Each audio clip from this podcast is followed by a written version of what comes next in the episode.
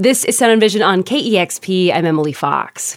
Billboard has announced it will change its rules around bundling. So, bundling is where an artist adds on an album or an album download to a sale of, say, a concert ticket or merch.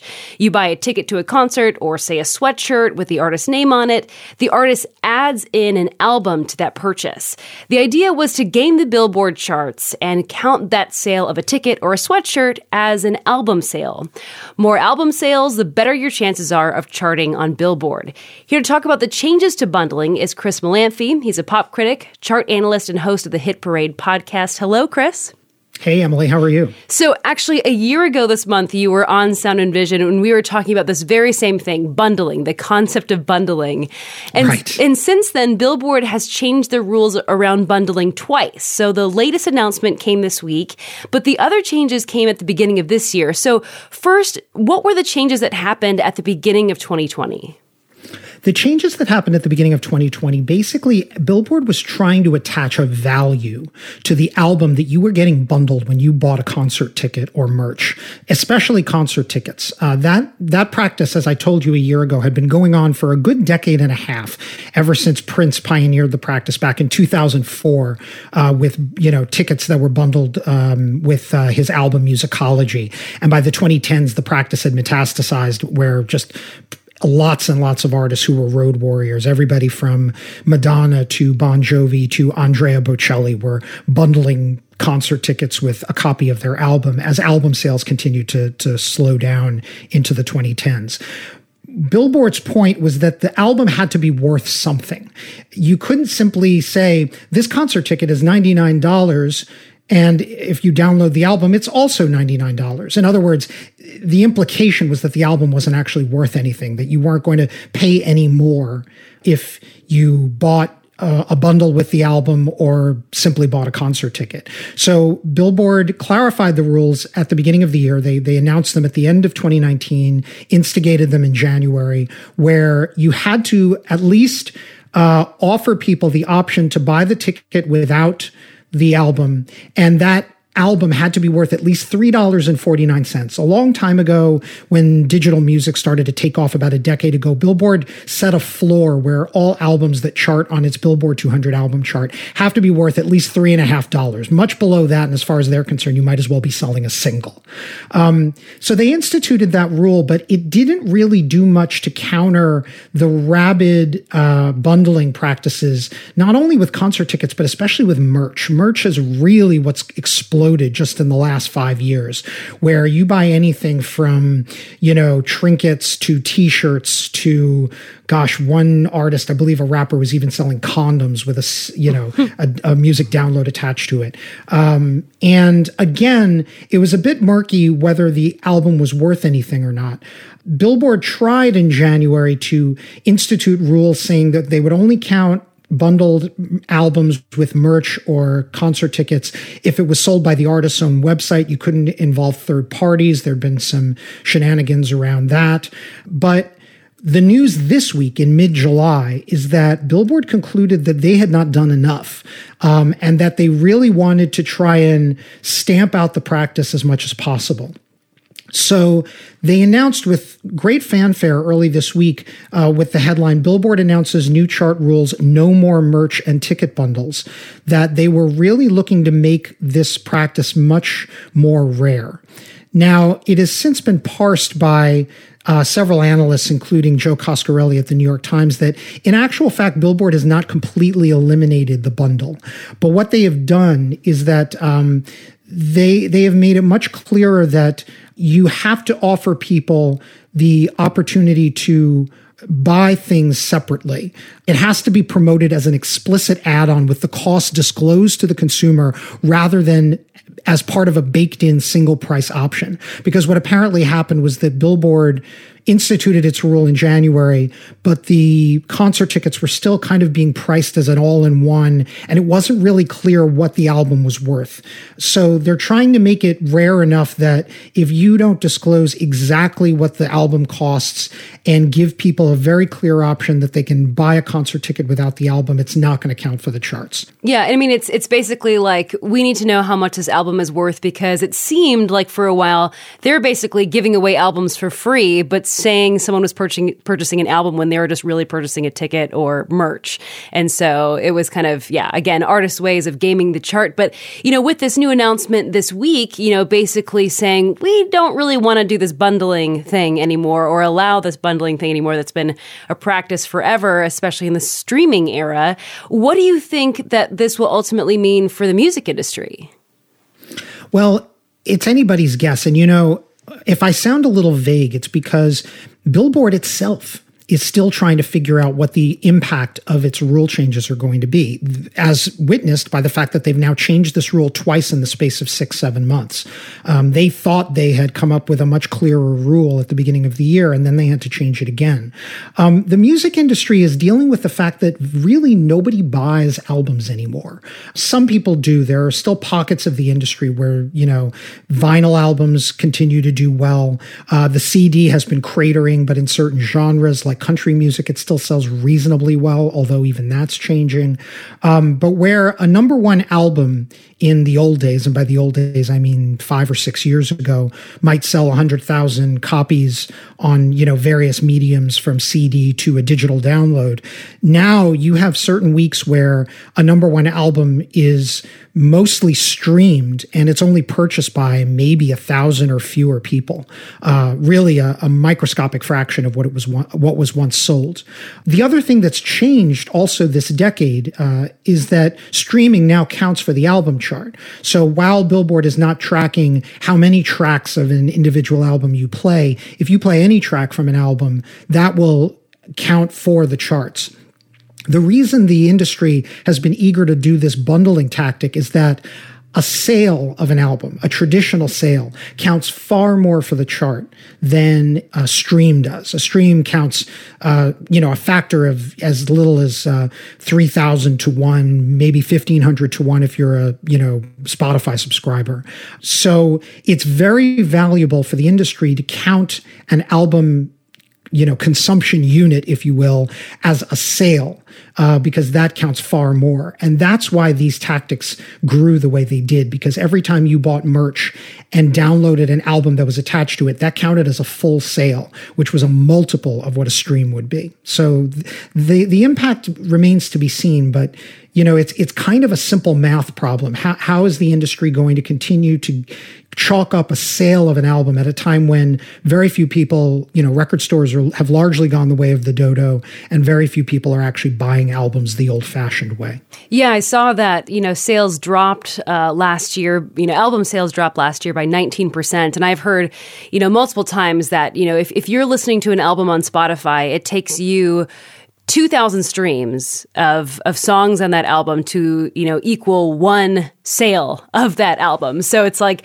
how often are people listening to an album you know songs on an album 2000 times you know? It's like it, it's not right. the same as the way it used to be. And I'm, I'm just wondering like is there a larger conversation within the music industry of of how to actually kind of keep up with the times and how people are consuming music in a way that's fair to artists Right. I mean, certainly the royalty question continues to rage. And the music business, amazingly, in the last five to 10 years, has come back to profitability after kind of two decades in the wilderness, starting at the beginning of the 21st century after Napster came along.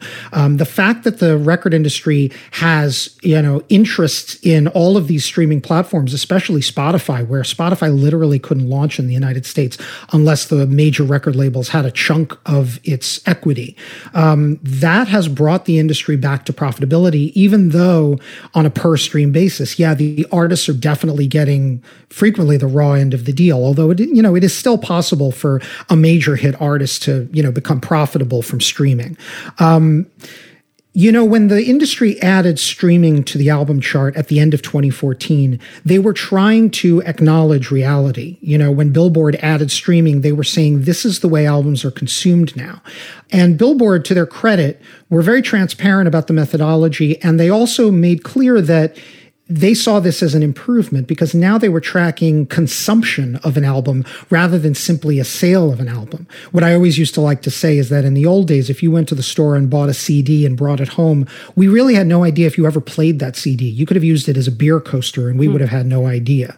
Now, the album chart week to week is measuring consumption of tracks. Now, maybe we don't know if you're playing all 12 tracks on an album, but we do know that you're, you know, consuming these three tracks in volume. Uh, and when a new uh, hit act, particularly rappers, do very well in streaming, you know, all of those tracks will chart on the, you know, Hot 100, indicating that they are being consumed. So Billboard is attempting in its you know, revamped album chart of the last five, six years to acknowledge the fact that consumption is just a different pattern now. Um, this is what Billboard has to do to keep up with changing technology and the changing patterns of consumer behavior. So, as far as I'm concerned, there's nothing wrong with uh, modifying the rules to acknowledge that. Uh, consumption patterns have changed. Where the bundling thing just got shady was that it, it was largely industry gamesmanship. And it really, in Billboard's own words, was not capturing consumer intent. Really, the consumer went to buy a ticket or they went to buy a t shirt. They didn't go to buy an album. The album was an afterthought. And now they're trying as best they can to measure consumer intent with these rule changes. And we'll see if it actually works. Yeah, and when we spoke last year, you know, I think we had talked about that in 2018, about half of the 39 titles that topped the Billboard charts that year got there in part because of bundling. Could the same be said, you know, those numbers, would they be similar in, in 2019 that like many, many artists were using bundling to get on the charts? Absolutely. And it's even spread to the Hot 100 singles chart, which is something that I didn't anticipate. Uh, in the last few months, we've had a string of rapid turnover number one hits on the Hot 100, many of which have been fueled by uh, a new ch- tactic where they will sell you in week one a uh, physical copy uh, on vinyl 45 or on cassette single or CD single uh, of a new track. Let's say, you know, the new track by uh, you know, Justin Bieber and Ariana Grande stuck with you. That one did very well. And they will give you a digital download immediately, but they will ship you the physical product later. Billboard, with these rule changes this week, is even eliminating that practice because it had really gotten out of control. People were getting sent their physical goods weeks later uh, and downloading the digital track right away. And they were doing this to try and, you know, get songs to debut at number one and, and open big on the chart. Uh, Billboard is still going to count those sales, but they're only going to count them when the physical product ships. So again, it's it's a question of you know gamesmanship and trying to indicate when the consumer is actually getting the goods they've purchased. And uh, Billboard is looking at this from every angle now. So is it almost like they were trying to extend the time that they were on the chart by shipping things later? Well, no, actually, in the case of the Hot 100, it was just the opposite. They were trying to pump up the sales in week one. So, you know, prior to the streaming era, only a, a handful of songs uh, had ever debuted at number one on the Hot 100. Uh, that number has grown dramatically just in the last few years. Uh, so now, you know, 40 songs roughly have debuted at number one on the Hot 100, and more than half of them have debuted on at number one just in the last six or seven years. Uh, and that was accelerating this year in particular with this physical goods tactic, uh, where you weren't actually getting the physical goods uh, right away, but you were, you know, being counted in week one. That's what they were trying to do, the industry. And Billboard is now trying to accord with reality. You know, and, and on the concert side, on the album chart, one point Billboard made in some of its coverage is that album uh, downloads were being attached to concert tickets for concerts that may not even happen in calendar yeah. 2020. Yeah. So, you know, we all know that, you know, coronavirus has basically shut down the entire touring industry. Uh, there was a week when uh, the country artist Kenny Chesney uh, scored a number one debut on the album chart by attaching it to tickets for his forthcoming tour. Well, his forthcoming tour got canceled for 2020 and pushed into 2021, but he's already on the record as having a number one album. So these were some of the shenanigans that Billboard was was looking to eliminate. I mean, it has been such an interesting year, especially for the music industry. You know, an industry that's going to be hit for a long time because the coronavirus. You know, concerts were the first to close and, and be done for um, because of coronavirus, and will be the last to to kick back up again once you know this is all over. And so I'm just curious, you know, as someone, you know, you are a, a pop critic and um, chart analyst. What else are you looking out for um, for the rest of 2020 as it relates to the music industry? Well, certainly we're all um, waiting with bated breath to see if the live concert industry comes back because that's been a source of revenue for artists uh, in the digital era. It's you know the way now many artists make their money.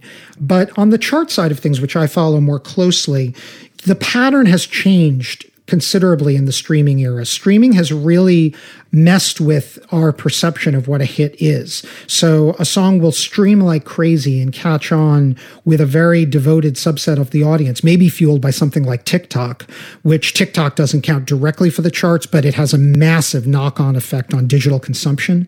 Um, and then radio will catch on later. So, you know, songs will feel less omnipresent early on, even though they're huge with a certain subset of the audience.